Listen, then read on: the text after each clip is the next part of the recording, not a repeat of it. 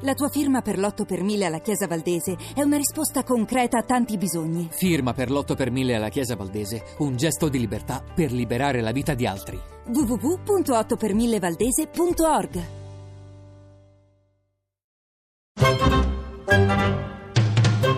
Ovunque sei. Margherita Hack e Sandro Pertini, quale sceglierebbe?